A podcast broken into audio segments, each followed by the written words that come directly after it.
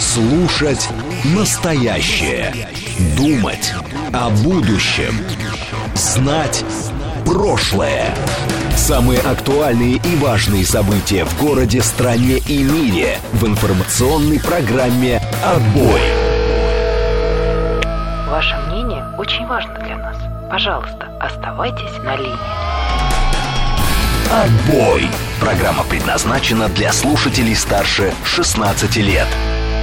Радиостанция «Говорит Москва», среда, 26 апреля, 18.06. Оставайтесь на линии. Телеграм-канал «Радио говорит МСК». Там можно смотреть и слушать. Можно в Ютубе слушать и смотреть. Можно смотреть и слушать в социальной сети ВКонтакте. Меня зовут Юрий Буткин. Сегодня я с вами в отбое. Подводим итоги этого дня. Обсуждаем главные темы. СМС-портал +7 925 48 94 8. Телеграм «Говорит МСК-бот». Звонить можно по номеру 7373 94 8. В городе 15 градусов тепла, по городу разъезжает 2 миллиона 720 тысяч автомобилей, СОДД считает, что это пятибалльные пробки, Яндекс говорит, что пробки уже шестибалльные. По прогнозам все выглядит следующим образом: 6 баллов сейчас, шестибалльные пробки в 7 вечера, а к окончанию нашей программы уже будут пробки всего в 4 балла. 7373948, телефон прямого эфира, присоединяйтесь к нашему разговору. Прежде всего, наверное, может быть, есть какие-то темы, которые с вашей точки зрения сегодня обязательно нужно обсудить, но я предлагаю в свою очередь начать с предложения главы оборонного комитета Андрея Картаполова, оборонного комитета Государственной Думы, который, соответственно, цитирую по изданию «Ура.ру», который сказал, что надо, чтобы граждане России сами защищали границы страны. Вот прямая цитата. «К сожалению, у нас нет сейчас таких возможностей, как в Советском Союзе, когда вся страна по периметру охранялась войсковыми подразделениями пограничных войск СССР. Поэтому сейчас несколько иные способы охраны границ. По мнению Картаполова, если верить публикации в Урару, сначала нужно разрешить дружинникам нести службу, потом принимать решение о том, какие для этого нужны условия. Формирование с целью охраны рубежей, собственно, добровольческих народных дружин уже началось в Белгородской и Курской области, причем началось это еще в прошлом году. Ну, во всяком случае, сообщения на этот счет были. И вот Картаполов говорит, что надо, чтобы это было узаконено. Что вы думаете по этому поводу? 7373948, телефон прямого эфира, код города 495. Смотрим, что у нас тут пишут люди. В основном пока вдогонку предыдущей программы. Вот 285-й. Я пишу Мострансавто часто про автобусы, которые не останавливаются на остановках, и ответ приходит на почту. Тут другой вопрос: а что автобусы-то начинают после этого на остановках останавливаться? Если эксперты, такие как врачи-инфекционисты, которые не могут решить, носить маски или нет, то не нужны они вообще. Ну, вообще, то есть, было бы странно, Василий, если бы все думали, как вы. Или вы, как я. Или я, как кто-то другой. Ну, в общем, все думали одинаково. Даже специалисты на одну и ту же проблему смотрят по-разному. Но вот насчет масок, по-моему, там особых споров не было. 7373948. Возвращаемся к защите границ страны. Григорий говорит: я был на границе с Финляндией, патрулировал и... я бы, не я был, а я бы. Это шутки у Григория такие. Я бы, говорит, отнимал у финских контрабандистов алкоголь. У вас проблема была бы, Григорий, потому что вы исходите-то из того, что вы бы отнимали и как-то использовали. А если это будет работать так, у вас не будет такой возможности. 672-й. Москву и Московскую область же инициативы это никак не касается. Ну, вроде да, границ страны у нас нет. 7373948. Слушаем вас, здравствуйте. Здравствуйте, Юрий, Геннадий, Москва. Да. Слушайте, это было в царской России, помните, казачьи поселения? Рассказывайте, давайте. Да, но, смотрите, сейчас, то есть это значит, какому-то населению надо будет раздать оружие. То есть приграничных селках точно. А почему раздать именно? Почему нельзя выдавать в тот момент... Когда... Не с палками же... А почему нельзя выдавать в тот момент, когда они... пойдут, собственно, на границу? Нет, тут такой, там группа быстро реагирует, должно быть, то есть у него оружие давно хранится дома. Это, то есть, вот по звонку старшего, не знаю. Вы так считаете, хорошо, дальше. Да, вот. Но, вы представляете, то есть мы сейчас собираем налоги, то есть, на какие-то силовые ведомства, да, то есть у нас есть Росгвардия, там, которая там, ну, не самая маленькая, да, то есть подразделение, да, и нет на пограничную стражу денег, получается, то есть На всю границу? Ну, у нас граница-то огромная. Для такой страны у нас огромная граница, мы понимаем. У нас площадь-то какая? Огромная, да. Но опять же, тут забывается то, что граница может быть перекрыта с помощью технических средств. А вот это другой вопрос, это правда. В советское время, ну, я просто немножко сигнализацию связан, был как раз с охраной, в армии служил, да. Была такая сигнализация «Кристалл». То есть ставилось, да, то есть и любое нарушение, там, это группа быстрого реагирования, да, ну, из части, из погранзастава выезжала. А с тех пор еще и дроны придумали. А сейчас-то дроны есть, тем более. То есть патрулирование там электрического дрона, оно там, ну, стоит там, ну, это же не вертолет поднимать. Но вот да? Смотрите, с одной стороны, да, с другой стороны, понятно же, что люди живут, да, у нас огромная территория, и да, у нас много границ, где люди не живут, и там с дронами придется. Но вот организовать это все так, чтобы если где-то что-то нарушается, человек был близко, все равно без местного населения не получится. Слушайте, ну придется засечные заставы организовывать. Знаете, как вот было тогда, если хотят реально границы перекрыть. Если это просто слова депутата там, да, то есть как бы... Ну, это все-таки вот, депутат военный. Ну, должен тогда понимать реальность, которая там у нас сейчас существует. Я просто напомню, что Андрей Картаполов — это военный. Я пошел по пути генетических изысканий, пишет 672-й, вывел бы новый вид медведя, медведя-пограничника. Ну, видите, у нас границы разные, кое-где медведей нет. 653, что за тема, пропустил. Андрей Картаполов, глава оборонного комитета Государственной Думы, говорит, что граждане России должны тоже защищать границы страны. Для этого можно задействовать местное население на добровольной основе, это важно. Никто не говорит о том, что вот эти заставы надо устраивать обязательно. Причем здесь налоги, пишет Алексей 668-й, у нас людей не хватает и спецсредств не хватает, территория огромная и протяженность границ тоже. 730-й продолжает, еще и тигра, пограничника надо вывести. В горах труднодоступные места, там спецсредства не работают, интернета нет, связи нет, электричества нет, так там и людей нет, Василий. Там проблема. Отменим все границы, откроемся миру, может быть, и конфликтов меньше будет. Мы будем первые, кто отменит все границы, я так понимаю. Но просто кто-то уже тут написал, что вот, Роман, в европейских странах нет границы, нет проблемы. Вы уверены? Потому что границы-то все равно остались. 7373. Нет пограничных пунктов в том виде, в котором мы к ним привыкли. Слушаем вас, здравствуйте. Да, здравствуйте. Ну, конечно, тема такая, подбивает на шутки, но... Если просто почитать предложение, ничего, собственно, страшного. Вот смотрите, добровольная охрана границы у желающих, правильно я понимаю? И это должно быть в законе. Теперь представим, ну вот живет приграничный там какой-то старичок там, вот, он записывается, я желаю. Ему говорит, ну все, вот ты теперь можешь охранять в соответствии с законом. Замечательно. Сегодня он вышел, погулял, пособирал грибы, поохранял, а завтра заболел. А мы-то думаем, что он на посту. Как с этим быть, просто непонятно. Подождите, а зачем мы... А мы как бы... Мы вот как бы... Что такое мы думаем, что он на посту? А мы нигде не записываем. У нас это такая анархия совершеннейшая. Не, хорошо, мы записываем, что здесь дед Пахом добровольно. Ну, это... Нет, у нас там есть дед Пахом, да. А дед Пахом, если он заболел, он нам сообщит. Значит, он пишет, ну, наверное. Меня заменить роботом Федором. А как вы думаете? Ну, наверное, так это должно работать. Ну, вы когда коммуницируете с гражданами по соседству, вы же как-то предупреждаете их? Ну, да, взял больничный. Ну, вот, к примеру. Открытая. Вот, ну, или, нет, подождите, границу закройте другими силами. Ну, тогда, да, почему нет? Если человеку надо гулять в лесу с собакой, с ружьем, то есть пусть это будет на законном основании. Хорошо. Дмитрий Лаэртского вспоминает, Григорий фильм «Белое солнце пустыни» вспоминает, Василий песенку про пуговку и детей, которые диверсанты поймали, все ли помнят, говорит. Мартин говорит, ключ от границы будет тогда под тумбочкой. 685-й. Мечта любого военного, всеобщая жизнь в казарме по уставу. Пишут почему-то в данном случае 24-й, не понимаю. Андрей говорит, те, кто говорят, что границ в Европе нет, пусть вспомнят пандемию. И это, в общем, тоже правда. С Белоруссией у нас тоже границы, но мы же союзное государство. Почему? Пишет 653-й. И тут тоже непонятно. Вы спрашиваете, почему мы союзное государство, почему у нас граница, а какая граница, тоже ведь важно.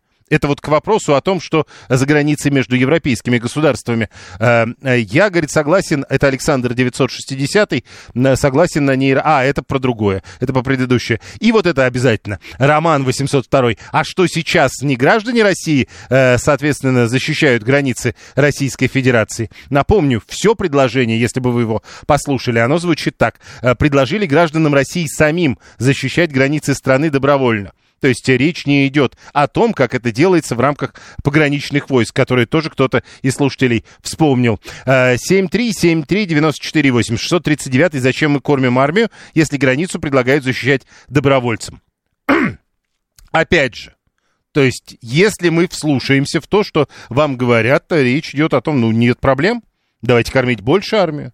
Граница большая. В Советском Союзе армия наверняка была другая. 7373948. Слушаем. Здравствуйте.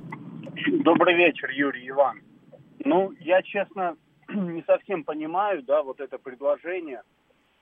Чтобы защищать границу, да, эффективно, это нужно, ну, я не знаю, 500 человек на километр. Вот даже если взять границу, предположительно, о которой мы говорим, там порядка 1000 километров. Это сколько людей нужно? 500 000 человек. Ну, то есть у нас такие большие границы, что даже так это не решается? Ну, нет. Но мы же говорим об этом. Вот смотрите, говорим о том, что есть проблема, что армия, ну, это реально так, это очень, ну, тяжело защищать, это очень большой.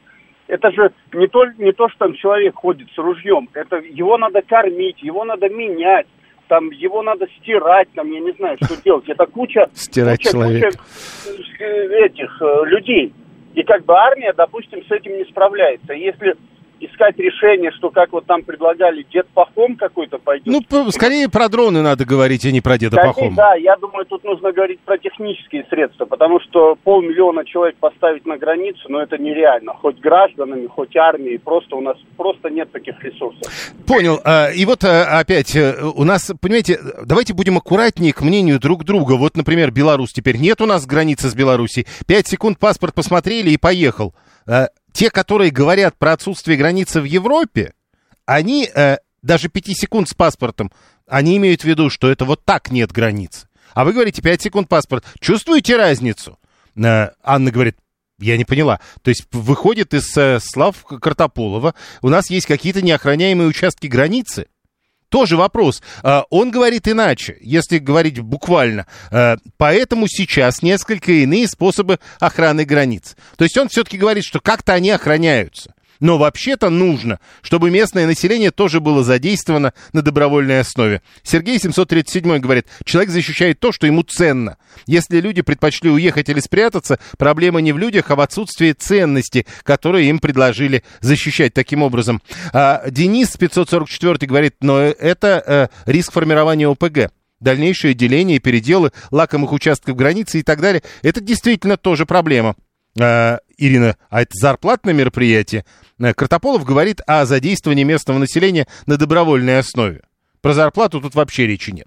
Слушаем вас. Здравствуйте. Алло, добрый день. Прошу. Андрей меня зовут. Вы знаете, такое ощущение, что этот господин вообще в другой стране живет.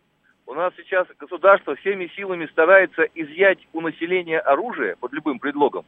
А чем оно будет изъять? Я просил бы заметить, вот тоже опять, вот как бы мы очень любим вот так, вот знаете, половинку я вот здесь услышал, здесь читаем, здесь не читаем, рыбу заворачиваем. Государство ведь говорит о добровольных формированиях не со своим оружием.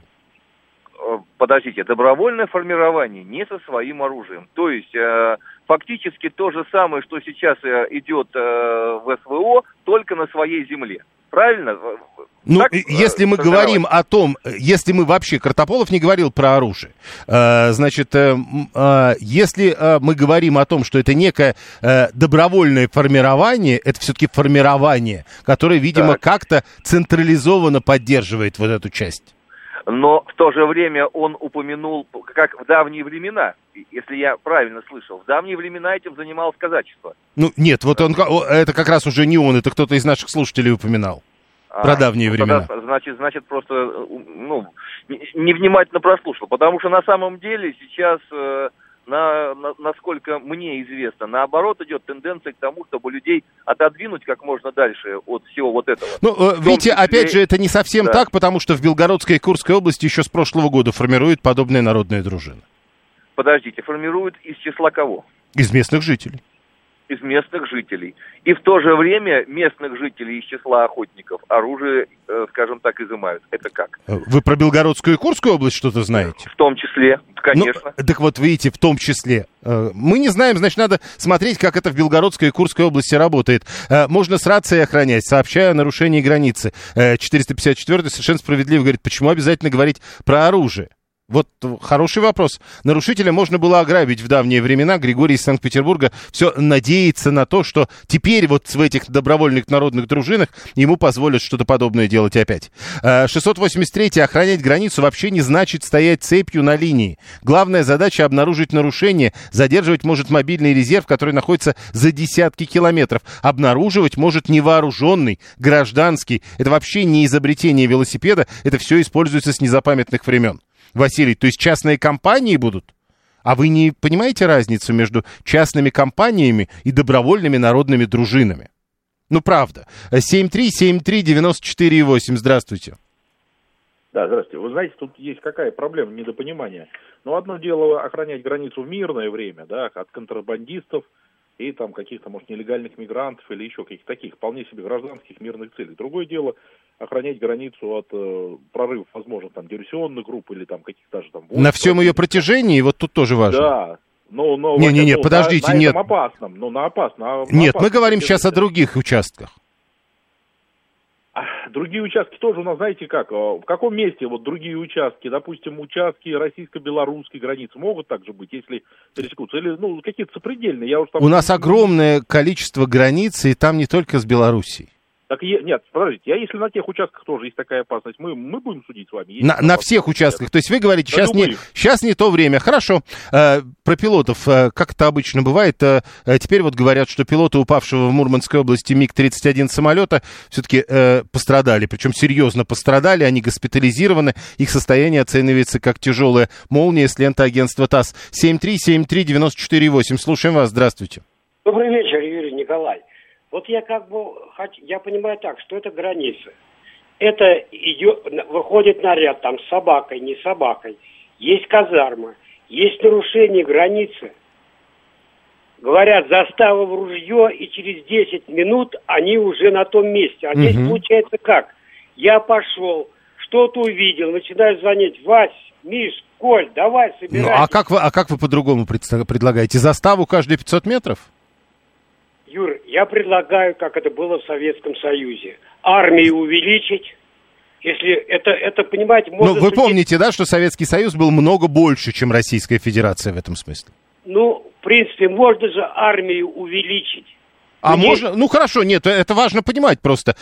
Он говорит, следить будут граждане, а выезжать спецбригада пограничников Министерства обороны. Ну, тут большой вопрос. Вот граждане следят, а спецбригада насколько далеко будет? Вот ведь вопрос. Ирина говорит, фильм «Девушка с характером» как раз об этом и был, по-моему. С Казахстаном у нас длинная граница, я не представляю, как ее сейчас охраняют. Все тот же Григорий продолжает. 7373948. Слушаем, здравствуйте. Здравствуйте. Вы еще знаете, вот много обсудили всяких параметров, почему это несколько нереально. А вот еще такой момент. Все-таки это большое количество людей, которых нужно из некой трудовой системы извлечь. То есть там менеджеры, я не знаю, инженеры, какие угодно профессии. То есть, подождите, вот стоп. Это известная история. Не только в Российской Федерации живут люди, чтобы вы знали. И много где существуют народные дружины. Эти люди работают. А в свободное от работы время делают то, чем занимаются народные дружины. Почему у нас так нельзя? Я согласен, но здесь идет речь, наверное, не про 500 человек, а про 1000 людей. Как это можно реализовать? Ну, то есть, понятно, в отдельном населенном пункте не будет там 1000 людей. Там будут несколько человек наверняка, нет?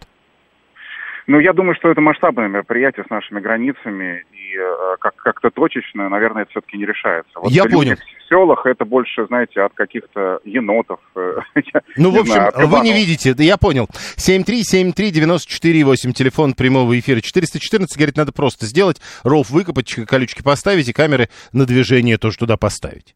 Это выглядит просто. Представляете, как это сделать при той, как это сказать, протяженности границы. Ров выкопать. Вы хотя бы вот это сделаете, потом поставить колючку. Это будет вторая задача. Дружинник должен еще будет пройти тест психиатра и наркологический тест, настаивает 672-й.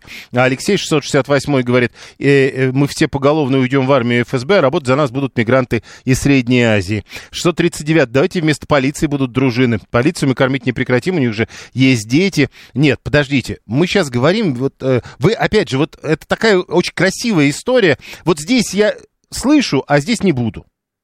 Вам говорят сейчас не про полицию, которая бы что-то случилось, а говорят про границу. Была большая страна с большой границей, теперь страна меньше, а граница-то практически такая же. И это проблема. Ну вот, собственно, об этом мы и говорим. Рядом с Питером, пишет Виталий, есть госграница с Эстонией и Финляндией. Они, учитывая поездки на закупы в Хельсинки, границу и финнов знают, пусть они и охраняют в Питере. Их там миллион в Питере. Кого? Кого их? Дружинников? Григорьев? Кого? Что-то подобное есть в США на границе с Мексикой, пишет Василий. Одна проблема, в США граждане вооружены. Тоже вопрос. Не везде, кстати, в Соединенных Штатах граждане вооружены. Песню про мальчика Алешу, который нашел пуговицу, напоминает нам 417-й, а мы-то уже вспомнили эту песню. Да-да-да, все помнят. В 2023 году какие-то вопросы... Теперь понял. Такие вопросы в 2023 году должны решаться дронами. Пишет 630-й. Это действительно первое, что приходит на ум. Слушаем вас. Здравствуйте. Алло. Алло, вас не слышно. Ну, хорошо. Если одного человека на километр, то на 500 километров границы надо 500 человек. И государство не может этого обеспечить, что ли? Вы все-таки предполагаете, что пограничник, даже вот если вот раньше взять, вы предполагаете, что пограничник вот в количестве одной штуки выходил на каждый километр границы, что ли? 7373948, прошу вас. Да. Вечер добрый, парень Кабула. Давайте. Я вот что хотел сказать, что есть у нас понятие альтернативная служба, верно, да? Ну и что такое вот было? Да, соответственно, мне кажется, вот в таких местах отдаленных, тайга, там еще где-то, к примеру, да, можно таких молодых людей отправлять там, где не нужно танками, еще что-то. То есть народная дружина, это вот не туда? Нет, объясню почему. Потому что народная дружина, понимаете, он ночью спит, как говорится, да, и он не обязан в лесу находиться там 24 часа. Ну да, он же доброволец, поэтому у него обязанностей нет.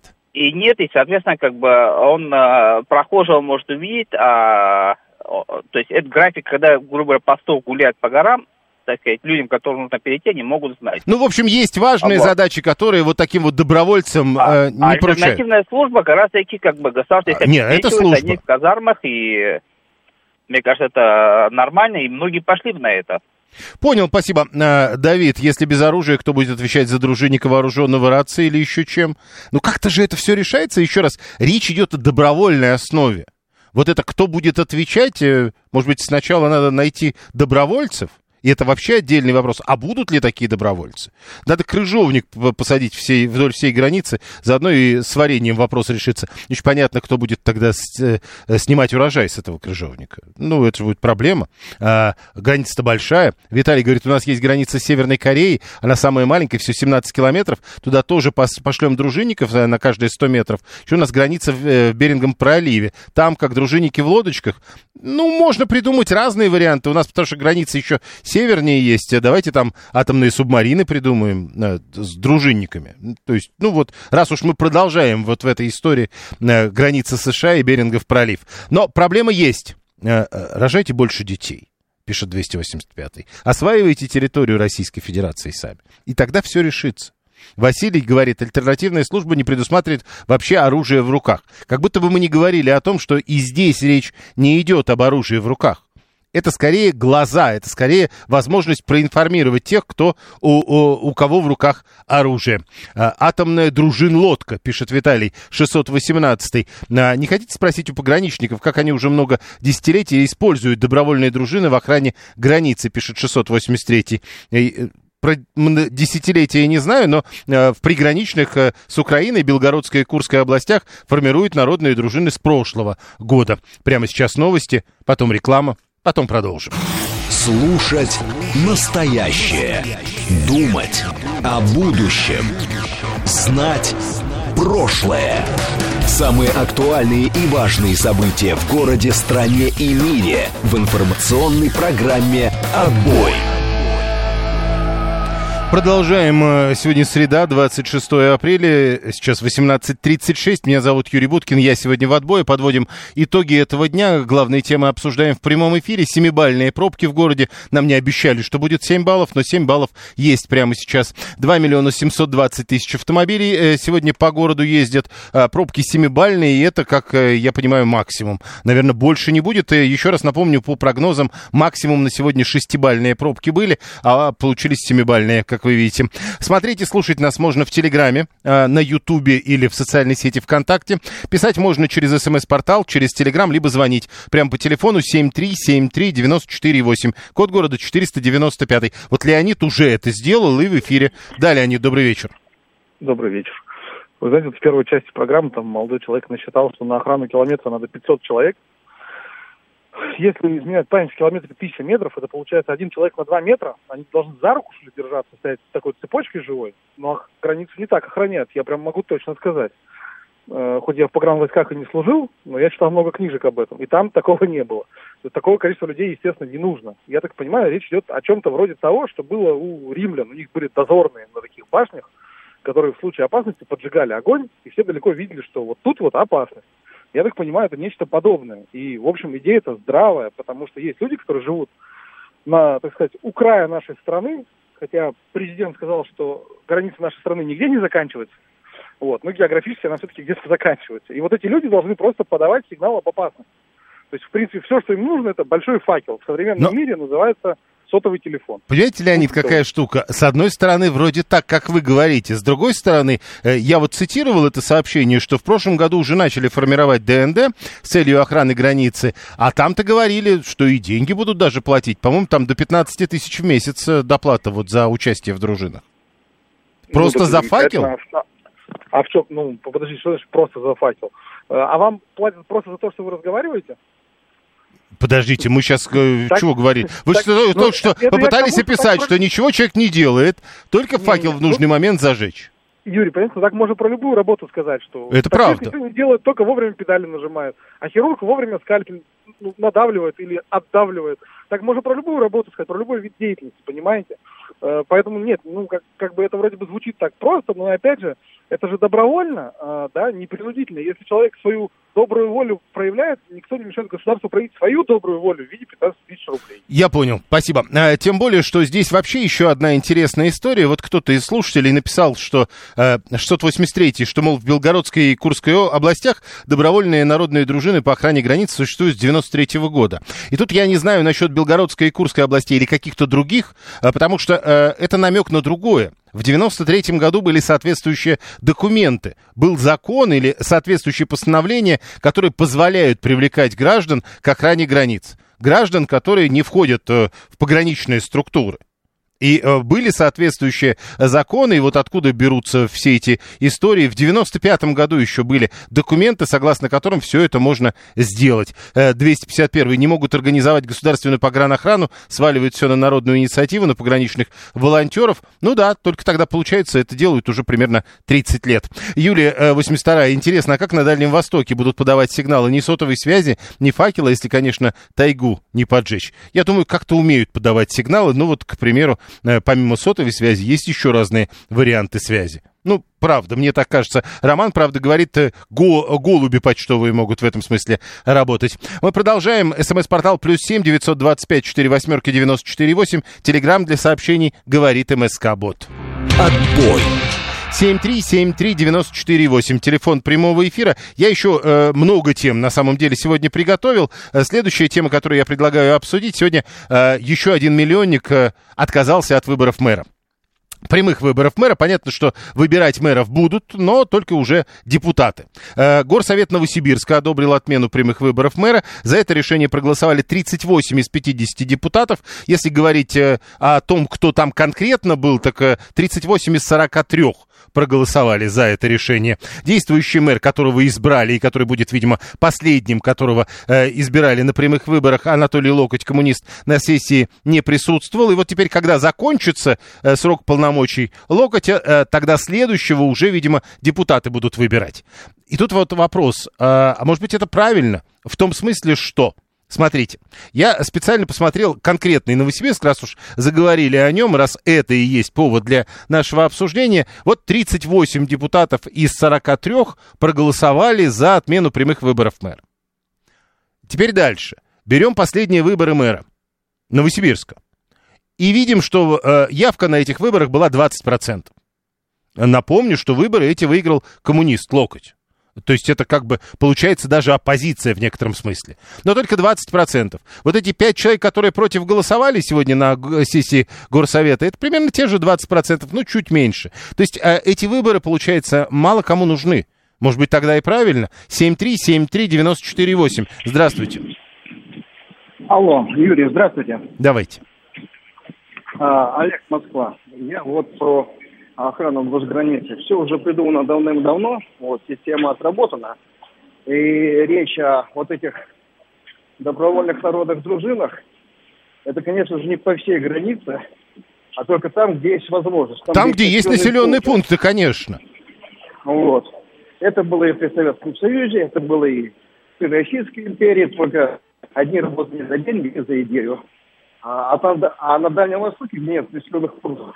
Хорошо, но мы просто уже меняем тему. Давайте все-таки попытаемся придерживаться сценария. Василий 281 про выборы. У нас в Петербурге вообще нет мэра, пишет Григорий. И при этом у вас остались его выборы главы города, потому что, ну, это все-таки субъект федерации Санкт-Петербург. Новосибирск и другие миллионники. Все, это... Дело просто в том, что и про Новосибирск я могу вам то же самое сказать, потому что сначала депутаты законодательного собрания области приняли решение, а теперь просто городские депутаты это решение одобрили. Значит, зачем нам выборы? Государя императора Бог помажет, пишет 639-й, 672-й. Какая оценка этой инициативы Конституционным судом? Ведь власть у нас наделяется народом на прямых выборах. А какая власть? Ну вот депутатов прямо народ и выберет. А они, в свою очередь, выберут мэра. Зачем выборы? Можно ведь назначать, пишет 68-й. А от людей давно не зависит, но я бы за Савядина все-таки бы голосовал, пишет 279-й. И 251-й. Это не миллионник отказался от выборов, это депутаты самовольно отняли у граждан право избирать и быть избранными. Напомню, я понимаю, что это не очень удобно слышать, но я посмотрел. Если даже вашими словами говорить, это депутаты самовольно отняли у 20% граждан право избирать. Только 20% этим правом пользовались. Вот и 20% депутатов теперь были против. А большинство нет. Зачем эти выборы? 7-3, 7-3, 9. Теперь будут депутаты ставить своих, пишет 592-й. Значит, вы хотите сказать, что, например, мэр Новосибирска Анатолий Локоть это не депутатский? Это депутат Государственной Думы до этого, если что. Депутатов выбирали не для выборов мэра, пишет 672. А для чего? Там исчерпывающий список, для чего выбирали депутатов. Ну, тоже интересно. 7-3, 7-3, 94-8. Это не подмена понятий. Вот еще раз. Мы с вами смотрим, сколько человек пришли на выборы мэра. Выборы, видите, конкурентные, там было много, я специально посмотрел, много народу было. Выиграл, вот, соответственно, представитель КПРФ. Сколько человек пришло? 20%. 20% пользовались из 1 200 000, вот их и лишили права выбора. Ну, да, ну, слушай, большинство же решает. Для большинства это нет. 20% пользовались, 80% не пользовались. Вот и, соответственно, зачем тогда деньги тратить? Сколько коммунистов в городском парламенте, пишет Григорий. Ну, посмотрите, какая разница, сколько пришло на выборы, пишет 68. По-моему, большая разница, нет? Это право граждан ходить на выборы или не ходить. Не ходят, значит, все устраивает при текущем градоначальнике. Ну вот, собственно, понимаете, это и право депутатов тоже принимать решения. А право граждан ходить или не ходить на выборы, вот они им не пользуются. И вот результат. Если мы не пользуемся правом на жизнь активно, то это право можно отбирать. Ну, вот это точно подмена. 7-3, 7-3, 94-8. Слушаем вас. Здравствуйте. Добрый день. Давайте. Я хотел бы немножко коснуться охраны государственной границы. Не-не-не, мы сейчас уже не про государственную границу, извините, но сейчас мы говорим о другом. Сергей, странно вы рассуждаете. То есть, если что-то нужно ответственным гражданам, а 20% именно они, давайте все это отменять. Почему? Нет, подождите. Если что-то нужно меньшинству, то меньшинство должно быть готово, что большинство не будет отстаивать их право это получать. Понимаете? Мы же неоднократно это говорили. То есть многие вопросы решает большинство. Вот в данном случае большинство не пользуется правом выбирать мэра. Ну вот и все. 7373948. Слушаем вас. Здравствуйте. Здравствуйте. Первый раз дозвонился. Это очень хорошо. Момент вот какой. Если вы говорите про 20%, которые пришли на выборы, как бы да, это с одной стороны меньшинство. Но, с другой стороны, тогда, может быть, стоило спросить 80%, вернее, всех граждан этого города, готовы ли они отказаться от своего права? Нет, подождите, вот смотрите, то есть они же ответили на этот вопрос. То есть тут как бы странная история получается. То есть я этим правом не пользуюсь, но не готов от него отказаться. Вы этого ответа хотите? Ну, теоретически, да. Ну, так а как-то странно тогда... Если пользоваться правом или не пользоваться правом, это право человека. Ну, так безусловно. Отнимать это право у него... Даже, его согласие, подождите. Это неправильно. Смотрите, вот у вас есть какая-то штука, которой вы никогда не пользуетесь. Так. И у вас есть право ее хранить. Вы на это тратите деньги. Ну и так далее. Я просто не очень понимаю эту логику. А что бы было, это называется? Ну, просто, если это какая-то абстрактная штука, это да. Ну это, вот... Здесь я с вами, может быть, соглашусь. А вот когда это, в общем, немаловажно... Нет, смотрите, ну еще раз, 20% только пользуются. Что же тут немаловажного-то? Но пользуются-то они, может быть, и 20%, но ведь остальные тоже на это имеют право. Нет, да, не хотят, может нет быть, ну еще раз, а тогда быть. Зачем? Вот просто, то есть это вот правда, что бы было, звучит. Люди фактически не пользуются. Раз не пользуются, второй не пользуются. Тогда пользуясь такой логикой, к сожалению, можно будет вообще отказаться от любых выборов в любой стране. Нет, логично, если на них не ходят люди, тогда, конечно, надо отказываться. А каким образом тогда выбирать власть? Нет, если вы все равно не ходите на выборы, никак, значит, не хотите выбирать. Вот в этом поколении, допустим, условно, я не хожу, предположим. А вот, допустим, мой сын, когда вырастет, ему захочется пойти на выборы. Так они тогда... Слушайте, захочется, они примут новые законы. Такой возможности-то уже не будет. Если взять его, отменить... Не, подождите, у следующего поколения уже не будет. Подождите, но почему? То есть, если мы сейчас можем менять законы, почему они потом не могут менять? Ну, это логика, конечно, она в этом есть, но она несколько странная. Понятно, спасибо. Да я понял вас. Артем, иметь возможность лучше, чем не иметь. Безусловно. Но вот, понимаете, ради возможности... Это стоит денег. И, в общем, больших денег, мы неоднократно говорили, что денег не хватает. Если закон можно менять туда-сюда, это не закон, пишет 672-й, 215-й. Вот вы, например, имеете право пить, но не пьете. Значит, надо сухой закон вводить? Ну, мы, в общем, примерно в этом направлении и движемся, если вы не заметили. И про курение, и про это, и про все остальное. Если выборов не будет, нужных людей будут назначать. То есть вы депутатам не верите. Это Рафаэль пишет. Что имеем, не храним, потерявши, плачем. Это деньги налогоплательщиков, пишет 68. Вот. А депутатов для чего выбирают? Для того, чтобы они, среди прочего, считали деньги налогоплательщиков. Выбирают налогоплательщиков. Вот депутаты и посчитали, получается.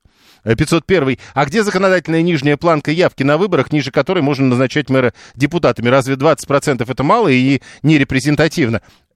Мы не знаем. Мы сейчас не об этом говорим. Александр говорит, но есть же риск узурпации власти.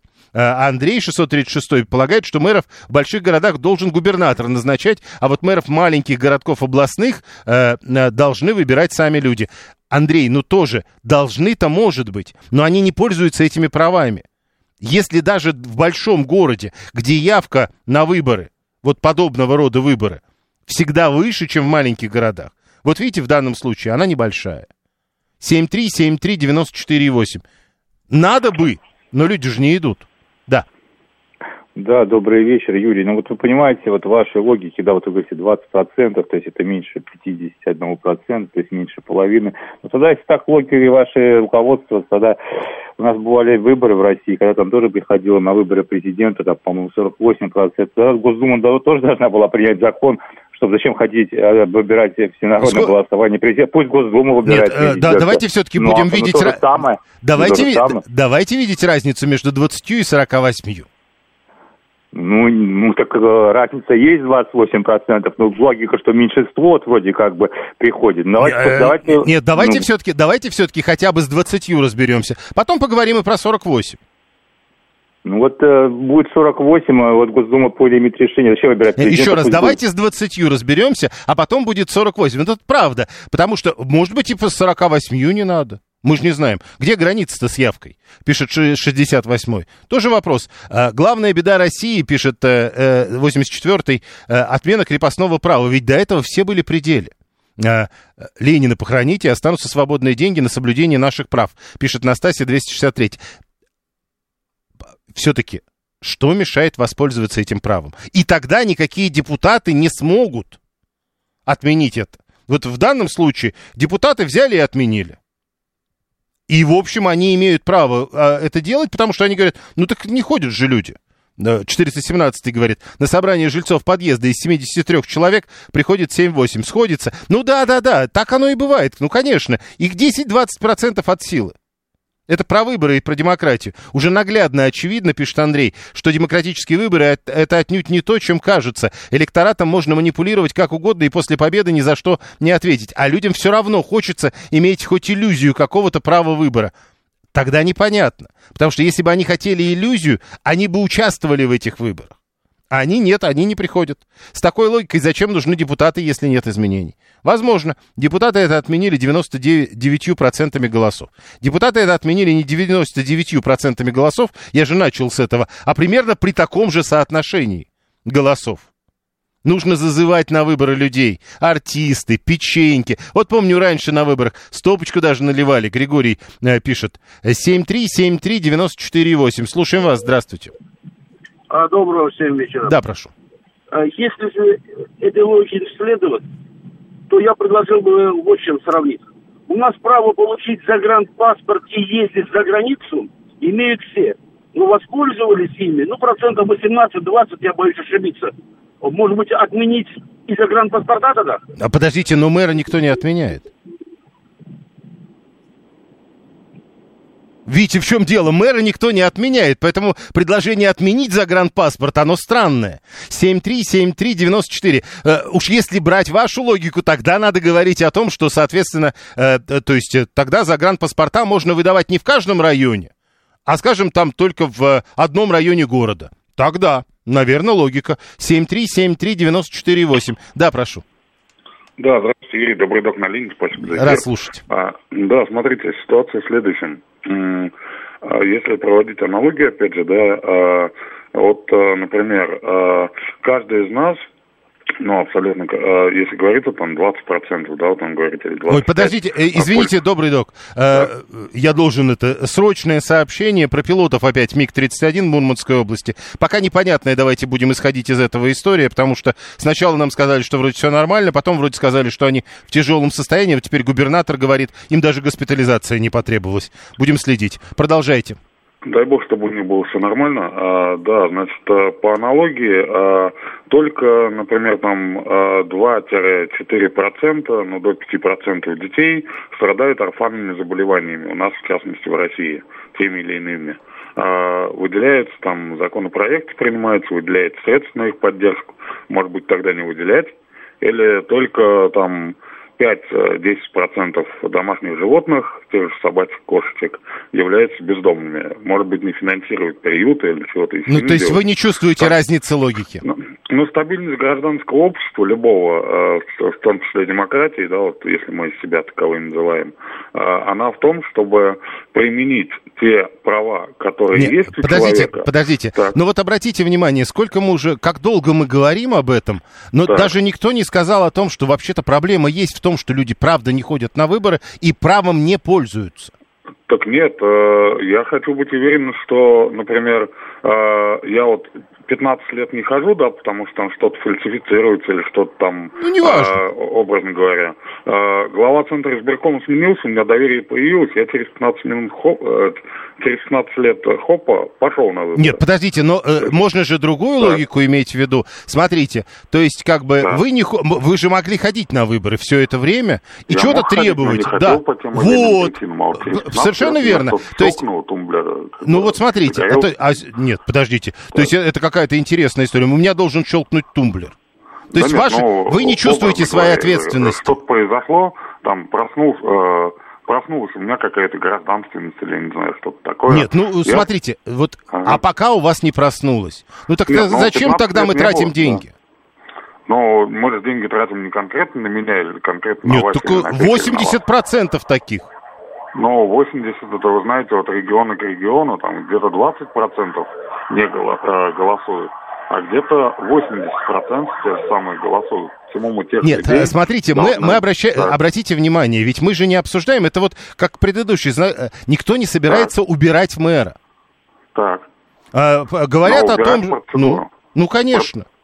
Ну, а затем мне, я вот еще раз говорю, я, например, 15 лет я на выборы не хожу, вот в чем моя логика, 15 лет.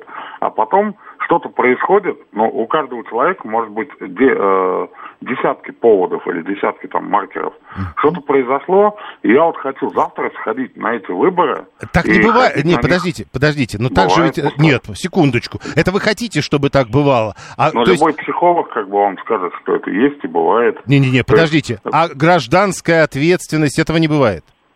Нет, это бывает, но вот 15 лет она у человека спала, или там 10 лет она спала. И это нормально. Что-то произошло в соседнем... Нет, я понял, хорошо, нормально так нормально, нехорошо. На депутатов больше денег тратим, уверен Андрей 75-й. Юлия уверена, что нельзя просто так лишать права, а пользоваться правом или нет, это другой вопрос. Почему просто так? Приняты соответствующие решения, приняты народными депутатами, которых вы точно так же избирали. Или не вы избирали, потому что вы по каким-то причинам на выборы не ходите. Если вопрос в деньгах, можно ввести электронное голосование, пишет Роман 802, а потом все будут говорить о том, что не надо было вводить электронное голосование, хотя мы в этом голосовании тоже не участвовали. Дмитрий, я не хожу на выборы и буду активно защищать мое право на эти выборы не ходить. Ну так и нормально, ваше право будет при этом совершенно точно учитываться. Вы имеете право не ходить на эти выборы, тем более, что и выборов нет. Это электорат, как бы мы с вами, а не какие-то рептилоиды с Нибиру, это Виталий пишет. Почему? Получается, мы, граждане России, недостаточно хороши и уважаемы для выборов. Нас ведь можно обдурить, купить, объегорить. Получается, что мы недостаточно хороши и уважаемы для выборов в том смысле, что мы все равно на них не идем. Нас и так, и этак, со словами, и без слов. Но никак.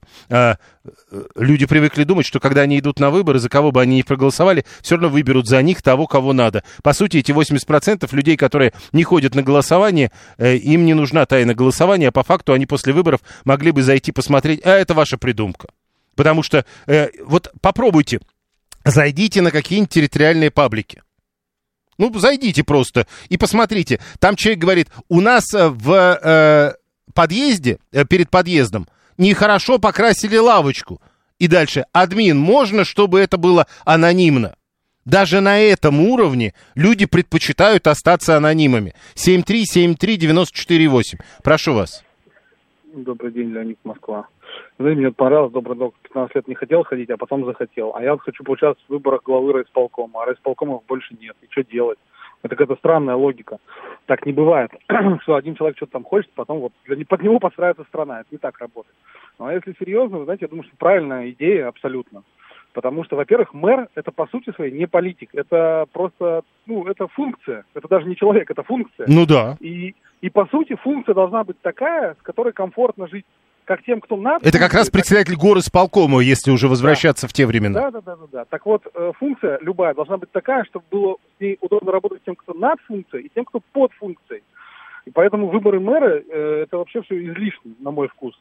Это просто... И, собственно говоря, скорее всего, поэтому никто туда и не ходит. Потому что понятно, что если даже мэра выберут какого-нибудь там... Леонид, 15 секунд вам даю, а тогда как вы все наше обсуждение сегодня расцениваете? Я это очень коротко расцениваю как обсуждение людей, которые не представляют, как все это работает. Они говорят, а я все равно хочу. Это мое право. Хотеть не вредно. Хорошо, 639-й, а давайте крепостное право вернем, но люди же не пользуются свободой, а так все пределы. Ну, давайте тогда решим, где там у вас 20% не пользуются свободой, 80%? У вас есть исследование 639-й? Если есть, поговорим. Прямо сейчас новости. Слушать настоящее. Думать о будущем. Знать прошлое. Самые актуальные и важные события в городе, стране и мире в информационной программе «Отбой». Ваше мнение очень важно для нас. Пожалуйста, оставайтесь на линии. «Отбой». Программа предназначена для слушателей старше 16 лет. Радиостанция «Говорит Москва», среда, 26 апреля, 19.06. Меня зовут Юрий Буткин. Сегодня в «Отбое» я. Подводим итоги этого дня, обсуждаем главные новости сегодняшнего дня и смотрим за тем, как город едет. Нам обещали максимум 6-бальные пробки, но вот уже почти час 7-бальные пробки. По городу сегодня проехало 2 миллиона 770 тысяч уникальных автомобилей. Ждут специалисты, что уже через час будут всего 5-бальные пробки. Ну, все разъедутся. 7373948, телефон прямого эфира. Телеграм говорит МСК-бот, СМС-портал +7 925 4 8 948. Смотреть и слушать нас по-прежнему можно либо в Телеграме, либо на YouTube-канале, либо в социальной сети ВКонтакте. Много сообщений по поводу выборов. Напомню, в Новосибирске сегодня это последний миллионник, где отменили в России выборы мэра прямые, там тоже отменили, теперь остается только Москва и Петербург, не потому что это миллионники или большие города, а просто потому что это, видимо, субъекты федерации. Дальше, значит, чего пишут нам по поводу выборов? 251-й мэр — это не робот, а человек, который осуществляет функции, и народ должен оценивать, как хорошо он это делает. У граждан должна быть возможность при необходимости пойти на выборы и поменять ситуацию. Ну, значит, нет необходимости. Понимаете, какая штука? Вы не пользуетесь, значит, необходимости нет. Депутаты, с другой стороны, вы же можете выбрать депутатов. Я тоже посмотрел, в 2020 году в Новосибирске депутатов, которые теперь принимали это решение, тоже избирали. И знаете, сколько пришло? Явка 18,53%. 7373948. 672. Если депутаты выбрали мэра, кто может отправить мэра в отставку? Депутаты, а если население устраивает этот мир? Это что, значит, как устраивает этот мир, это что? Не знаю. Давайте реально вернем крепостное право, пишет Виталий. Идея хорошая. Божьей милостью император Александр Николаевич в 1861 году был неправ. Не все граждане рационально воспользовались свободой. Некоторые без работы. У помещика всегда занятие, работа. Видите, вот какая штука, Виталий. Тут как раз, я же как раз до новостей на это и обратил внимание. Вот просто нет такого соотношения 80/20. Не все, да, рационально, но не 80/20. Если бы 80% нерационально воспользовались свободой, если бы 80% сидели без работы, может быть, действительно это была бы не шуточная идея. 7373948. Знаете, чего я хотел еще спросить? Ну ладно, может быть, еще один звонок. Слушаем вас. Здравствуйте. Алло. Да. Добрый вечер, майор. Вот, ну, по поводу выборов. Вот, первое. Сделать выборы, допустим, 5 января, там явка будет 95%. Ну, это уже первое. Говорили об этом. Нет, это не так. Ну, во всяком случае, в любом случае будет намного больше, но почему тут категорически не хотят смещать выборы. Да потому что никто не придет в январе, ну правда, ну вы что, не понимаете, января, что ли? Ну хорошо, но январь, я говорю, хотя бы ноябрь. Ноябрь месяц, я говорю, народу будет намного больше. Да проводили в ноябре и не было народу больше. Когда проводили в ноябре? Ну в прошлые это годы, до установления этого единого дня голосования. Нет. Уже у нас давным-давно, сентябрь, общий день голосования. Это когда? Это давным-давно? Я пойду по вашему пути. Это с какого года у нас давным-давно? Лет 10. Ну вот и я, лет 20 назад было. Вот, были, ходили. Вопрос второй, значит, по поводу... Всегда была низкая явка на таких выборах. Вопрос второй, допустим, вот у нас выборы идут по партийным спискам, особенно у депутатов, да? Мэров не выбирают по партийным спискам. Я понимаю, вы меня до конца сейчас выслушаете. Люди не ходят на выборы, потому что я понимаю, что вот в партийных списках, допустим, 2 человека мне нравятся, 10 мне не нравится. но если я буду голосовать за этих двоих, вот эти 10 сюда все равно прилезут. Это прекрасно, поэтому, что вы сказали, но еще раз, это не так. Ходить. А вот по поводу сейчас, вот идут выбирать там депутаты этого мэра. Да, давайте все закончим, я так не могу. Потому что, еще раз, вот вы все это говорите, это про другие выборы. Там, где списки, это другие выборы, там другая явка. Мы говорим сейчас о местных выборах, на которых явка невысока. Добрый док, в январе и так мало отдыхаем, еще на выборы тратить время. Вот видите, это понятно, это была не очень такая... Юрий 831 напоминает нам что-то из прошлого. Голосуй, не голосуй, все равно. Ну и все такое, ставленник из центра, все равно получится. Но сейчас говорят про мэров. Опять же, вот не надо путать одни выборы с другими. Если люди не приходят на выборы, они им не доверяют. Это не значит, что они не нужны в таком случае. Секундочку. Если люди не приходят на выборы, они этим выборам не доверяют. Это совершенно непонятно, что это значит, но понятно, что эти выборы не работают. Зачем их тогда сохранять? Верните против всех, пишет 986, это тоже... Сколько лет уже говорят? Ну, когда это было, там это 20 или 25 лет назад, эта строчка никогда не выигрывала. Больше того, где-то, по-моему, максимум она была вторая однажды. Поэтому вот это «верните против всех» и чего? И ничего бы не было. Да вытравили у народа доверие к выборам. Большинство считает, что все решается в Кремле. По партийным спискам в Заксобрании всякие пролезают, пишет 251-й. Но мы-то говорим о других выборах. Там вот не было списков. Это было незаконодательное собрание. 18% явки. Я хотел вас вот о чем спросить. В Москве опять арестовали 2 человека. Это только вот за последние дни. Сегодня новость прямо есть. В Москве арестовали 2 человека по подозрению в государственной измене. Лефортовский суд 20 апреля отправил под стражу 1 гражданина. Прямо без имени, просто фамилия. И 25-го еще 1 гражданина, там другая фамилия. Максимальное наказание за госизмену предусматривает 20 лет лишения свободы. Тут мы ничего не можем говорить по ныне существующим законам. Мы ничего не знаем о конкретных деталях, но вот как вы это понимаете? Этих изменников стало больше? Больше желания сделать так, чтобы вот эта государственная измена случилась, то есть больше влияния на граждан Российской Федерации из-за границы? Или это другой взгляд правоохранительных органов? 7373948. Слушаем вас. Здравствуйте. Добрый день, Юрий, Костя из Митина. Да. Ну, есть у меня знакомые, которые в структурах работают. На самом деле просто идет конкретное усиление. И разрабатывают более целенаправленно, что ли. Уже обозначены структуры, где искать... Не, подождите, кого... Кость, да. Подождите. То есть как бы при необходимости разработают и вас? Ну, при необходимости, да. Вы что-то не так делаете? Я все так делаю, меня проработают и отстану. Просто нет, сейчас все-таки, нет, усиление пошло. Все-таки это усиление, значит, внимание каждому больше, и те, кто делает что-то не то, их замечают быстрее. Да, именно так. Понял. 7373948, телефон прямого эфира. Лишь бы человек был хорошим. Для меня главный результат, если недостаточно хорош, то должны появиться к вопросу к губернатору. Это Евгений, видимо, по предыдущему вопросу. Как эта статья найдется, пишет Виталий, 618-й. Вы, кстати, знаете, да, что у этой фразы на самом деле нет человека. Да, в общем, этой фразы на самом деле не было. Она такая слегка придуманная. Это палочная система, есть просто запрос на план, пишет Роман 598. 639-й уверен, что больше стало желание посадить неугодных. 7373948. Слушаем вас, здравствуйте. Добрый день, Михаил.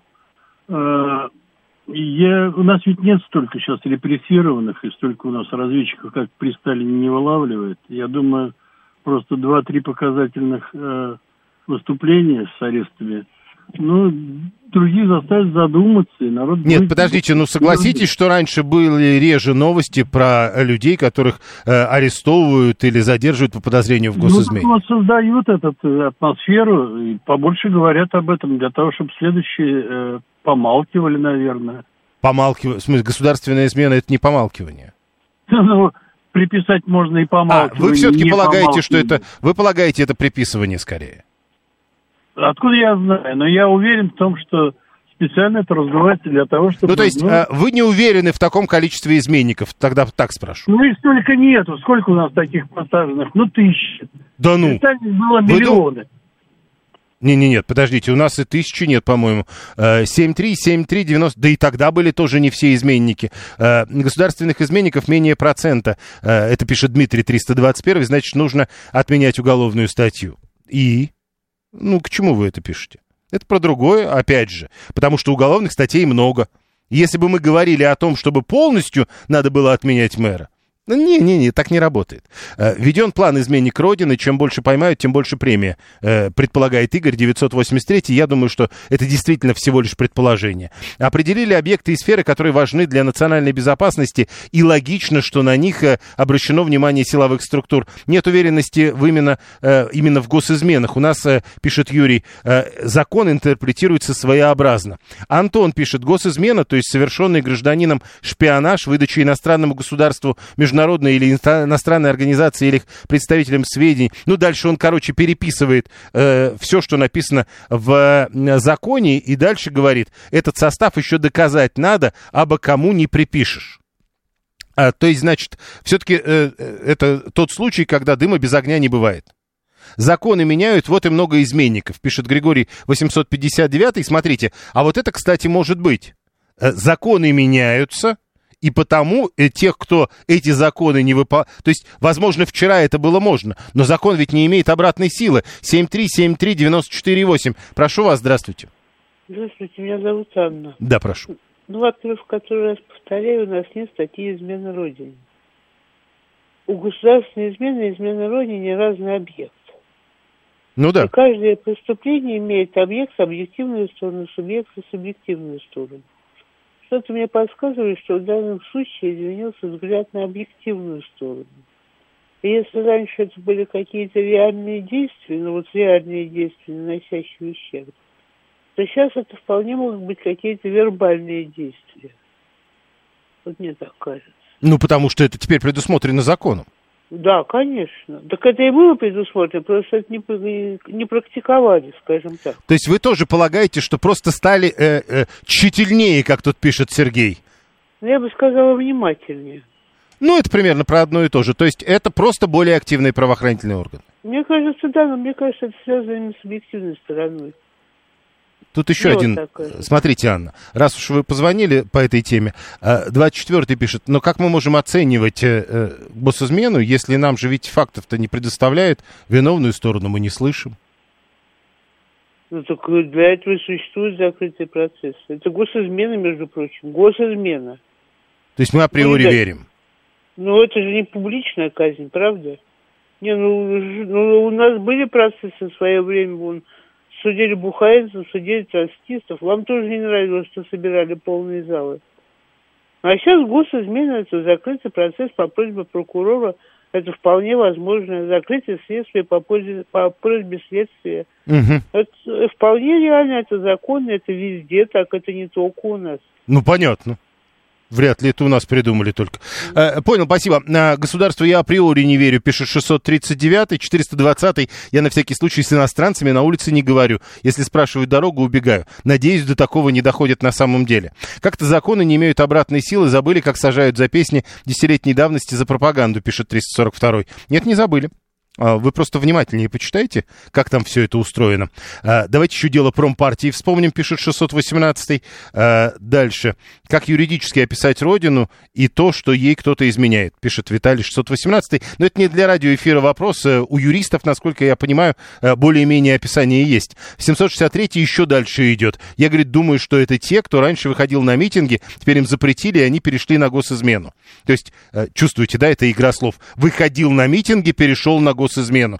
7373948. Слушаем, здравствуйте. Юрий, добрый вечер. Да, Гурген. Вы знаете, мне представляется, что такое страшнейшее обвинение, как госизмена, не будет имплементироваться для каждого конкретного случая без того, чтобы не набрать реальный состав преступления со всеми его, то есть так, чтобы это было абсолютно точно, чтобы человек, во-первых, сначала обладал всем, что он опубликует, не дай бог, для врага. Да? Далее, измена – это передача в руки врага, либо помощь врагу.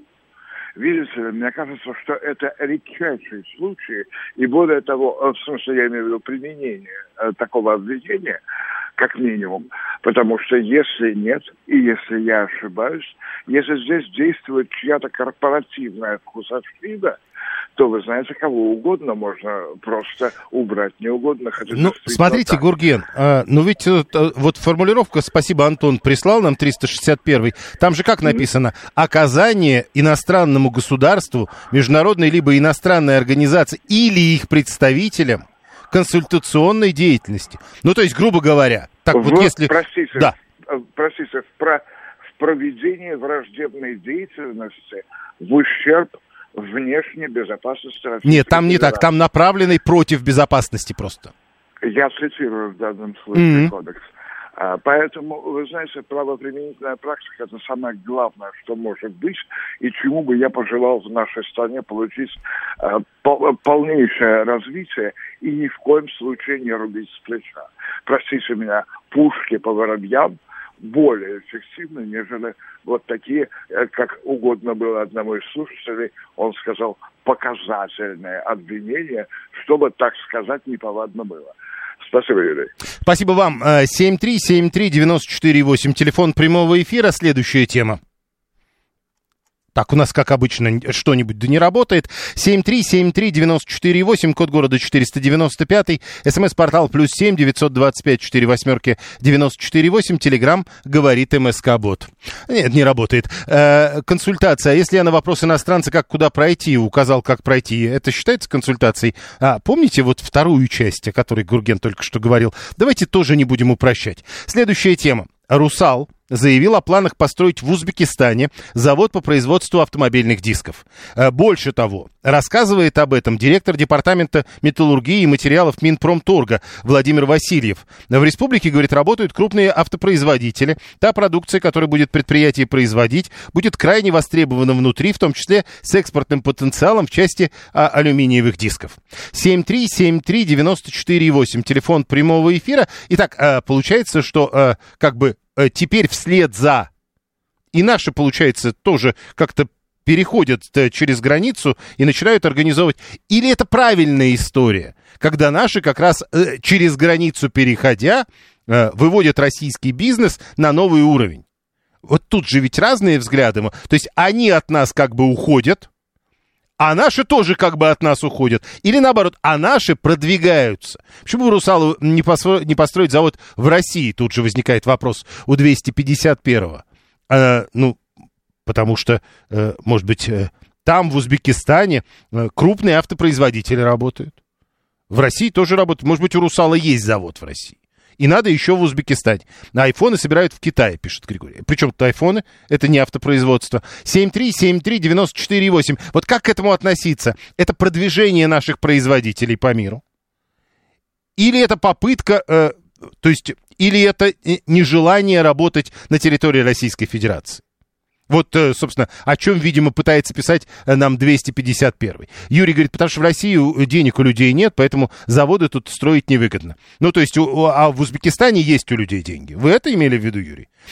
Как бы так, это экономия, потому что там зарплату можно меньше платить, пишет Дмитрий, 321-й. 672-й пишет, «Русал» построит этот завод в России, а кто за него будет работать? За кого? За завод? 7373948,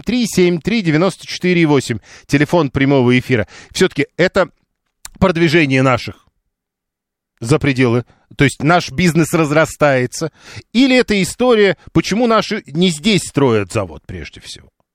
Вот тут важно понять, как вы к этому относитесь, когда мы видим вот сообщение о планах «Русала» строить завод в Узбекистане по производству автодисков, причем с комментариями представителей Минпромторга, которые говорят, нормально, в республике работают крупные автопроизводители, и вот наши будут на них работать. У них завод в Красноярске, там автозаводов нет, пишет Григорий, 859-й. 342-й полагает, что уходят от налогов. Как это уходит от налогов? Крупное предприятие не может уходить от налогов. В Узбекистане наверняка тоже есть налоги, и все. 437-й, осторожнее с этой темой, а то найдем лоббиста где-нибудь в администрации президента. Построить завод по производству урана на Кубе, Игорь, 983-й. Русал должен, с вашей точки зрения? 833-й говорит, ну а ведь через пару лет его отожмут или национализируют. И вот тогда опять... Наши через границу, переходя, уводят бизнес из России, пишет 251-й. Видите, вот это как бы попытка увести бизнес из России для вас. Или это, собственно, как бы... Это, как это? Развитие бизнеса.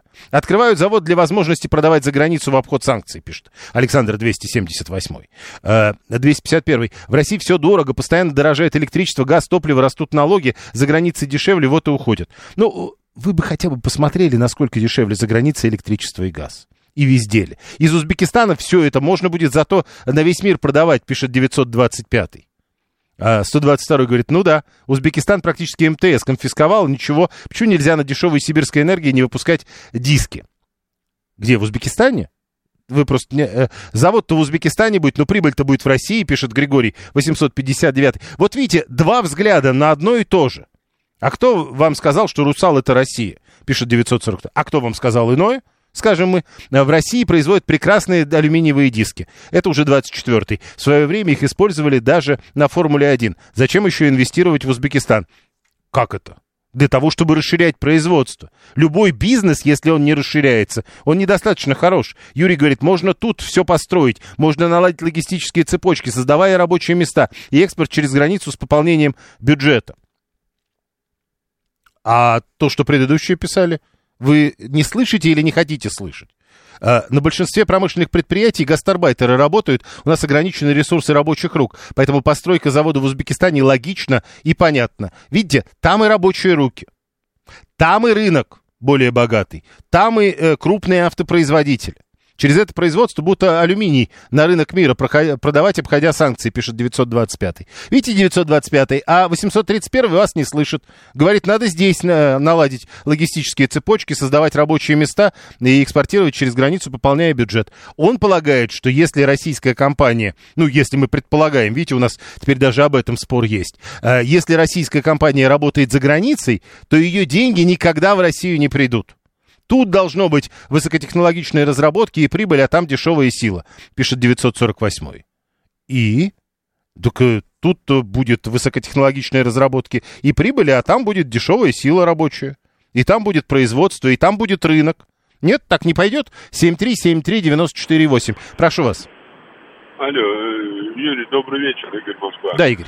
Вы знаете, ну, просто мне кажется, Русал, он хочет занять нишу в Узбекистане, по производству дисков. Это, по-моему, неплохо. И, как говорится, расширение бизнеса, это ну, все равно пойдет. Нет, прибыль. Подождите, вот вы говорите, расширение все равно пойдет, а люди вам говорят, ну так расширяйте в России. Ну, расширять в России не обязательно, понимаете, в России можно и что-то другое сделать, понимаете, то есть Русал, это же не только он в Узбекистане, он уже и в России что-то делает. Это же, ну, так и есть. Я понял. Вот. А Узбекистан это занять нишу просто. Ну, китайцы тоже в других странах расширяют бизнес. И что они, воруют налоги или что, уходят от налогов? Ну вот, это, судя по всему, многие так считают. Это связано с оптимизацией затрат бизнеса, однако в перспективе заберет часть недополученных налогов из бюджетов разных уровней. Это Антон 361. Слушаем вас, здравствуйте. Алло. Алло, здравствуйте. Да-да. Ну, я вообще бы еще вот ко всем аргументам, почему возможно размещение, скажем, за пределами России, тут еще вопрос источника сырья, так сказать, для производства алюминия и тех же алюминиевых дисков. Поэтому тут могут быть разные. Нет, ну так моменты. А что этот момент? Ну, допустим, вы здесь берете алюминий, везете и штампуете в Узбекистане, а что не так? Ну, может быть, ближе доставки, логистические цепочки. Зато там лучше выбор на выход на мировой рынок? Нет, я имею в виду именно про то, что размещение заводов обеспечит лучшие логистические цепочки. Я понял. О том и речь, пишет 941-й. Пусть строят, но для производства дисков нужна дорогостоящая оснастка. Пусть ее тут делают наши инженеры, оттуда бабки получают за колеса. А вот это, пусть тут делают наши инженеры, вот это вот что такое? у нас есть эта дорогостоящая оснастка на сегодня? Непонятно. Это 948-й. Костя, экспорт материалов в Узбекистан выгоднее, чем продажа туда готовой продукции, так что диски будут более конкурентными. Это позволит занять большую долю рынка. Видимо, сильно выгодно, раз завод все это покупает. В общем, Русал заявил о планах построить в Узбекистане завод по производству автодисков, и это даже комментирует в российском Минпромторге, говоря, что та продукция, которую будет предприятие производить, будет крайне востребована. Требовано внутри, в том числе с экспортным потенциалом в части алюминиевых дисков. Прямо сейчас новости, потом реклама, потом продолжим. Слушать настоящее, думать о будущем, знать прошлое. Самые актуальные и важные события в городе, стране и мире в информационной программе «Отбой». Продолжаем. Среда, 26 апреля, 19:36. Меня зовут Юрий Буткин. Сегодня я в отбое. Подводим итоги этого дня. Смотрим, что у нас с пробками. Рассасываются пробки, надо сказать. Нам обещали к 8 вечера пятибалльные. Они уже пятибалльные. Несмотря на то, что были больше, чем предполагалось. Сегодня были 7-бальные пробки довольно долго. Теперь уже 5 баллов. Следим за этим. 15 градусов тепла. За этим тоже послеживаем. За лентами новостей следим. И там вот сообщение. Депутат Евгений Ступин исключен из фракции КПРФ в Московской городской думе, причем он сам об этом говорит. Меня, говорит, только что написал у себя в Телеграм-канале, только что исключили из фракции, голоса 5 за, 4 против. До этого Ступин сообщил, что его и из партии КПРФ тоже исключили. Да, следим за новостями, и у нас 3 темы. Я предлагаю за ближайшие 20 минут коротко обсудить, и для начала, напомню, вы смотрите и слушаете нас либо в Телеграме, либо в Ютубе, либо в социальной сети ВКонтакте, а пишите нам и звоните вот так. Либо СМС-портал, либо Телеграм, либо по телефону можно прям звонить. Нам нужны люди, которые что-то прокольно могут объяснить.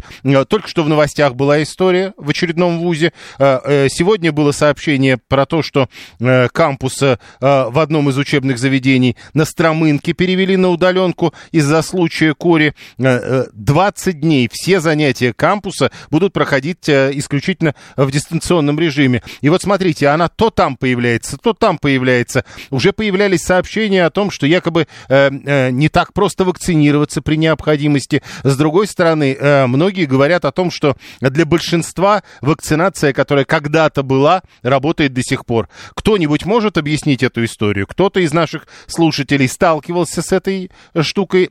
Пытались ли вы, к примеру, вакцинироваться вот сейчас в 2023 году? Если это произошло, напишите 7373948. Телефон прямого эфира, код города 495. Пока много сообщений, которые, как это обычно бывает, доходят по предыдущей теме. Андрей пишет, промышленное производство тяготеет к источнику сырья и рабочей силы. Это база. Плюс рынок Узбекистана наверняка испытывает нехватку подобного производства. Это про диски из России. А Юрий, своего ничего нет, а все равно внутри страны строить и производить ничего не хотят. Вот это своего ничего нет. Вы, правда, поизучайте историю. Там немножко больше, чем ничего нет. Да, хотя бы спасибо, что вы, Юрий, соглашаетесь с тем, что с едой у нас получилось. Едой пока запаслись за 14 или 15 лет с 2008 года. Остальное, уверен, Юрий, профукали. Антивакцинаторы и полиомиелит скоро воскресят, пишет 639-й. В каком смысле? Не вакцинируясь, люди так или иначе делают возможным возвращение то кори, то полиомиелита. Вы это имеете в виду, что ли? Костя, в саду и в школе опросные листы выдавали по прививкам, пока не знаем, что дальше будет. А что за опросные листы? О чем вас спрашивали? 7373948, код города 495, что-то с корью непонятное происходит. То в одном вузе, причем именно в высших учебных заведениях. Добрый док, да, давайте, разъясните нам, прошу. Да, здравствуйте, Юрий, еще раз добрый док на линии. Угу. Смотрите, ситуация такая, да, действительно, как вы совершенно правильно сказали, что не вакцинируясь, да, то есть не создавая иммунные прослойки для себя, там, для своих детей и так далее, люди могут способствовать воскрешению так называемых забытых, да, инфекций даже. В каком плане? В том плане, что, например, вот, нет у человека, да, там, вакцинации от, сейчас даже не возьмем, не только от кори, допустим, от того же столбняка, к примеру. Угу. Человек не привит, там, не это самое. Он поехал в какую-то ну, там, я не знаю, область, да, где в эндемичную, скажем так, по этому заболеванию, то есть, в котором оно когда-то процветало, может быть, процветает и сейчас. Скажите, почему вузы? Как вы это понимаете? Почему вузы? Но вузы являются сосредоточением, скажем так, студентов из разных не то что регионов России, но и, если я правильно услышал, там РГГУ, да, речь шла. Но там разные вузы просто называются уже. В общем, и иностранных студентов очень много, и в том числе и Средней Азии, и там азиатские какие-то республики. Хорошо, если мы понимаем, что это и здесь, что делать? Собственно, мероприятия, скажем так, в очаге инфекции уже проводятся, то есть какая-то обработка там и так далее. А для нас, для тех, кто еще далек от этого очага, да, там, это, естественно, и вакцинация, и меры предосторожности, то есть на самом деле все по классике. Пока все по классике, я понял. 7373948. Ну вот из последних новостей. В частных клиниках Москвы возникла нехватка моновакцин от кори. На фоне возросшего спроса поставки препарата идут в основном... В государственной клинике Роспотребнадзор заявил об осложнении ситуации с заболеваемостью корью в России. Это со ссылкой на РБК 10 часов назад. Это новости сегодняшнего дня. Вот еще, например, Новосибирск берем уже сегодня, который вспоминали. Из-за пятидозной вакцины от кори в Бердске, в городе рядом с Новосибирском, теперь граждан просят быть ответственными и являться на прививку по записи. Идти отдельная проблема. Слушаем вас. Здравствуйте. Алло, здравствуйте. Да-да. Здравствуйте. Максим, Москва. Вот в январе месяце попал с ребенком в больницу, и чтобы мне с ней можно было лечь, вот мне заставили сделать от кори прививку, вакцину. А шел в нашу поликлинику, за 5 минут сделал в процедурном кабинете. Без проблем, без хлопот. Понятно, спасибо. 7373948, телефон прямого эфира. Еще один звонок. У нас не очень много времени, поэтому довольно быстро будем переходить к следующей теме. Прошу вас. Юрий, добрый вечер, Дмитрий, Красногорск. Вскоре проблема, собственно, в том, что потому что Средняя Азия давно не прививает население, поэтому к нам она заводится. А в детских больницах, например, у сотрудников регулярно меряют иммунитет и прививают от кори. Ну вы вот что в этой... Вот вы слышите эту новость про корь? То там. И что делаете? Ничего? Я как сотрудник детской больницы, я привит. А на ваш взгляд, многие привиты? У меня, например, есть брат, который относится, в общем, к анти... понятно. Прививочником, у него семья 11 человек, но они сейчас торжественно, 11 детей у него, торжественно переболели все. Корью? Да. То есть это прямо не только уже в высших учебных заведениях. Как бы то ни было, еще раз напомню, вот и сегодня в новостях опять много про корь. Еще одна тема. Компания «Ладога» получила декларацию для выпуска в России чешских ликеров. Алкоголь вреден для здоровья, но мы-то обсуждаем не вредность для здоровья, мы это и так понимаем. Насколько то, что вот напитки под таким-то брендом смогут выпускаться в Санкт-Петербурге, то есть компания пошла по другому пути.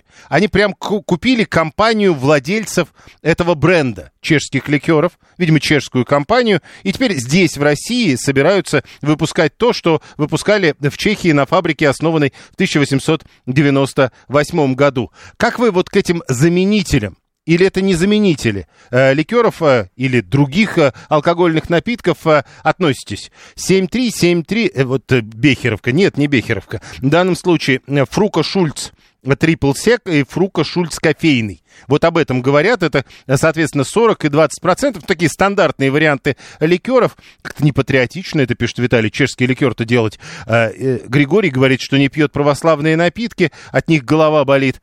Неправославные напитки. Юрий, алкоголь у нас делать умеют, пишет 831-й. Но тут тоже непонятно, знаете, со смайликом. Со скобочкой с такой. Это шутка или как хотите, так и понимаете. Вот вы к этому как относитесь? Я точно видел, в магазинах уже появились сильно похожие на немецкие или там чешские ликеры, которые при ближайшем рассмотрении оказываются ликерами, сделанными здесь, в Российской Федерации. Как вы к этому относитесь? Это похоже, это можно брать, это нельзя брать. Григорий говорит, я даже вам скажу, где. Рядом с моей дачей хотят построить этот завод напитка по брендам Фруко Шульц. Я так понимаю. Предприятие в 2009 году, которое выпускает в Чехии эти ликеры, перешло под контроль владельцев Ладоги. И эта компания вот производит джины, водку, виски, так пишет Коммерсант. И вот теперь еще и получили декларацию для выпуска в России чешских ликеров. Ну, понятно, что в России чешский ликер становится российским ликером. И вот вы разницу видите или не видите? Кто-нибудь пробовал? Еще раз напоминаю. Алкоголь вредит здоровью. Русская самогонка лучше всех иностранных ликеров вместе взятых. Пишет 251-й. Но это для вас лучше. Есть разные люди. Кто-то вообще никогда крепкие напитки не пьет. В данном случае мы говорим, когда о ликерах, это крепость 40%.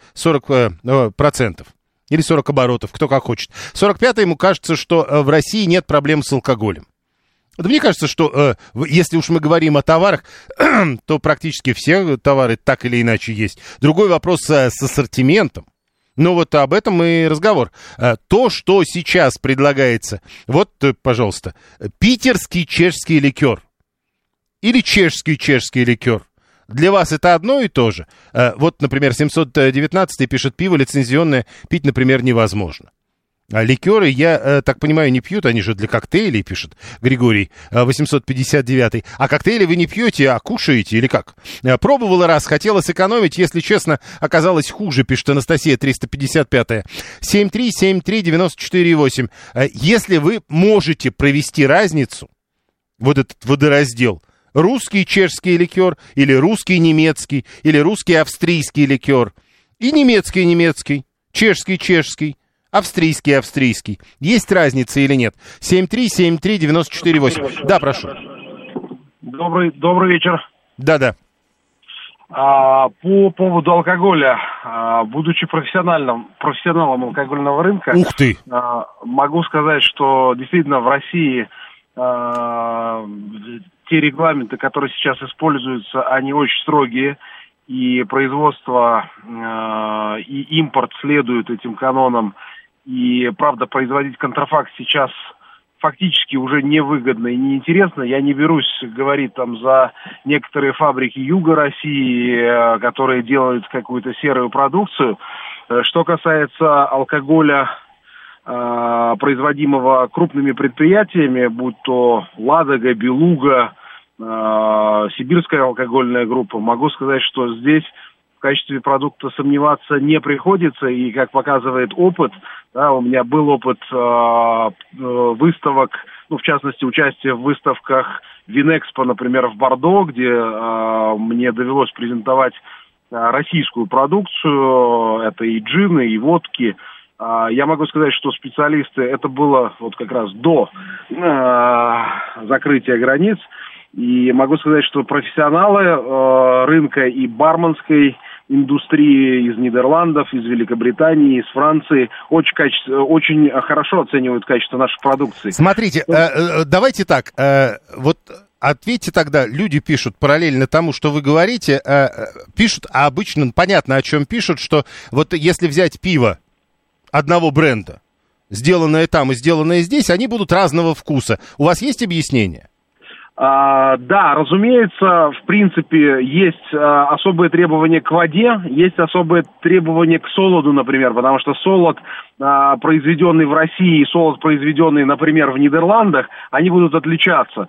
Вот, то же самое, как и дрожжи культурные, винные, которые используют производители в Российской Федерации, которые используют производители, ну, например, в Италии или во Франции, они тоже отличаются. То есть, на то, подождите, то есть, когда мы говорим о том, что оно вроде как должно быть одинаковое, оно разное, мы зря это говорим, во-первых. Во-вторых, оно, может быть, и разное, но оно одинаковое по качеству, говорите вы. Совершенно верно, да. Качество и технология соблюдается в полном объеме. Но вот если отвечать за Фруко Шульц, я просто погружен в эту историю и знаю, как, собственно, происходила селекция ингредиентов, потому что ингредиенты отбирались на замену абсолютно идентичные, И, в принципе, задача была у компании-производителя сделать фактически полный аналог без ущерба для органолептики. Для вкусовых. То есть даже на вкус это будет то же самое? Это может отличаться только в связи с происхождением определенных ингредиентов, да, то есть... Ну, если вы говорите про органолептику, значит, должно быть то же самое. Разумеется, цель любого производителя, да, если мы говорим про производство аналогичной продукции, конечно же, найти полный эквивалент, полное соответствие. То есть стремление будет, а получится, посмотрим. Я понял, спасибо. Компания «Ладога» получила декларацию для выпуска в России чешских ликеров. Здесь, в России, будут производить два напитка, трипл сек и кофейный бренда «Фруко Шульц», как говорят. Это будет на фабрике в Санкт-Петербурге. Насколько это будут чешские ликеры, мы сможем попробовать. Еще раз напоминаю, алкоголь для вашего здоровья вреден. Отбой. Еще одна тема в финал программы. Сегодня в РЖД анонсировали, что в 2024 году на МЦК появятся беспилотные «Ласточки». Беспилотные поезда. Что, вот вы, когда слышите эту новость, вы думаете, наверное, какое-то время я не поеду по МЦК в 2024 году? Или наоборот, это даже интересно? Сами железнодорожники говорят, что главное преимущество, я цитирую сейчас главу РЖД Олега Белозерова, главное преимущество беспилотного транспорта в скорости принятия решений, от которой зависит безопасность. Искусственный интеллект, говорят там, способен реагировать через 0,3 секунды, а человеку надо в 4 раза больше, 1,2 секунды. Первая беспилотная «Ласточка» уже 4 года как представлена. Ну вот теперь нам говорят, в 2024 году прям по МЦК поедет. То есть будет вариант, при котором вы приходите, стоите на остановке, на станции, и приезжает «Ласточка», у которой нет пилота, нет машиниста. Вы сядете в такой поезд? 7373948, телефон прямого эфира. Мы долго говорим об этом. Но вот, видите, уже через год, скорее всего, эта дилемма встанет перед вами где-то на станции МЦК. Слушаем вас. Добрый вечер, Юрий, Борис, Москва. Я в Париже ездил по ветке, которая беспилотная у них. Там большинство веток управляются машинистами, одна ветка экспериментальная была беспилотная. Было это уже лет 10 назад, наверное. Без проблем, у меня никаких сомнений не было. Если увижу «Ласточку» такую... Думаю, что поеду. Хорошо, а если мы меняем поезд на автомобиль? С автомобилями сложнее, слишком много внешних факторов. Вы в этом смысле? Вокруг... Поезд идет по рельсам, и предугадать какие-то форс-мажоры, да, типа выезда внезапного, там можно заборами, еще чем-то. И тому подобное. Я понял. Спасибо. 402-й. Меня это настораживает, когда ЧП происходит, машинист предпринимает действия по спасению, помощи пассажирам. Что будет делать робот? Насколько я понимаю, это не совсем робот, потому что говорят о том, что есть некий машинист удаленный. Считаю, что рядовой пассажир не обращает внимания. И сегодня есть ли машинист в поезде? Это Евгений, 35-й. Я думаю, что все-таки в данном случае есть смысл говорить, считаю, что я не обращаю внимания. Да, Григорий. Беспилотный автомобиль только после чешского ликера. Наше метро самое красивое, безопасное и быстрое. Причин не доверять не вижу, пишет Лев 649. А чего бояться? Это Виталий 618. Были бы они как в Дубае с передним стеклом для простолюдинов вместо кабины, было бы вообще счастье. Вопрос прямо уровня мракобесия. Это все равно, что бояться, в принципе, поезда. Юрий, уже ж протестировали, и периодически они катаются в тестовом режиме. Думаю, по МЦК не так сложно создать алгоритмы. Григорий говорит, в Шереметьеве. А я, кстати, не помню, что, по-моему, сейчас уже не ездит этот беспилотный поезд между терминалами. Но ездил, точно ездил. И вот Григорий тоже ездил в этом поезде. Говорит, совершенно не страшно. В Дубае, это вот 523-й, с самого начала запустили беспилотные поезда в их метро. И что тут такого? И Михаил тоже давно пора. 7373948. Да, прошу. Да, добрый вечер. Хочется поздравить инженеров и компьютерщиков европейских, наверное, американских стран, которые вот это все внедряют, и теперь это и у нас будет. Наверное, это абсолютно нормальная и уже скорее обыденная вещь, чем... какое-то чудо чудное и прочее. Да почему тут же не чудо чудное? То есть, когда это на рельсах, не страшно. Ладно, когда на колесах? Когда на колесах, пока я думаю, что немножко рано. как правильно заметил предыдущий звонивший, слишком много непредвиденных обстоятельств на дороге возможно. Но железная дорога, даже если мы говорим про МЦК, там же ведь все-таки довольно много, там другие поезда и довольно много. Или мы все-таки доверяем диспетчерам? Там нет никаких таких ужасных форс-мажорных обстоятельств, которые, возможно, не предотвратит робот или искусственный интеллект, который, соответственно, будет отслеживать. Там же камеры, и поэтому принятие решений действительно у автомата гораздо быстрее, чем у человека. Ну, в 4 раза, как нам говорит Белозеров, 251-й. Проблема автопилотов поездов может возникнуть, когда в поезде что-то сломается. Как он будет реагировать? Ну, как пропишут, так и будет реагировать. 251-й тоже, кстати, пишет, что на МЦК практически полностью поезда изолированы от внешних факторов. На железной дороге такого нет. Это не совсем так, 251-й. Тем более, что теперь МЦК, вот это кольцо, еще и для пассажирского движения. Движение поездов используется, так что не совсем полностью практически изолированы. Дело привычки, в лифте же мы ездить не боимся, пишет Иван 830, это, считай, горизонтальный лифт своего рода. Ну, лифты, понимаете, из одной шахты в другую не переезжают. Капитан последним покидает корабль, а тут кто будет покидать? А надо? 402-й. Самолеты на автопилоте летают, взлетают, садятся, никаких проблем. Иногда даже никто, иногда даже... Да где же? Куда ушло-то сообщение? Убегает сообщение. Ну ладно. Иногда даже никто не знает, что пилот и не нужен. Дальше. Виталий говорит, то есть это не до конца беспилотный поезд. Мы не знаем. Мы знаем, что в апреле этого года машинист смог дистанционно управлять 2 электропоездами. Был и такой эксперимент на МЦК. А, собственно, вот эти автоматические поезда должны появиться в 2024 году. Если человека защемит, как сработает искусственный интеллект 763. А как сейчас человека защемляет? При имеющемся машинисте на МЦК. 7373948, телефон прямого эфира, МЦК. Есть Восточный вокзал. Место не очень опасное с точки зрения техники, а вот сюрприз от стоящих пассажиров словить можно. Ну и тут мы возвращаемся к словам Олега Белозерова из РЖД. Искусственный интеллект способен реагировать через 0,3 секунды, а человеку понадобится на реакцию 1,2 секунды. Белозеров говорит, что беспилотные ласточки на МЦК появятся в 2024 году. Григорий напоминает, что беспилотный поезд в Шереметьеве при этом был еще в 19-м. Это была программа «Отбой». Всего доброго.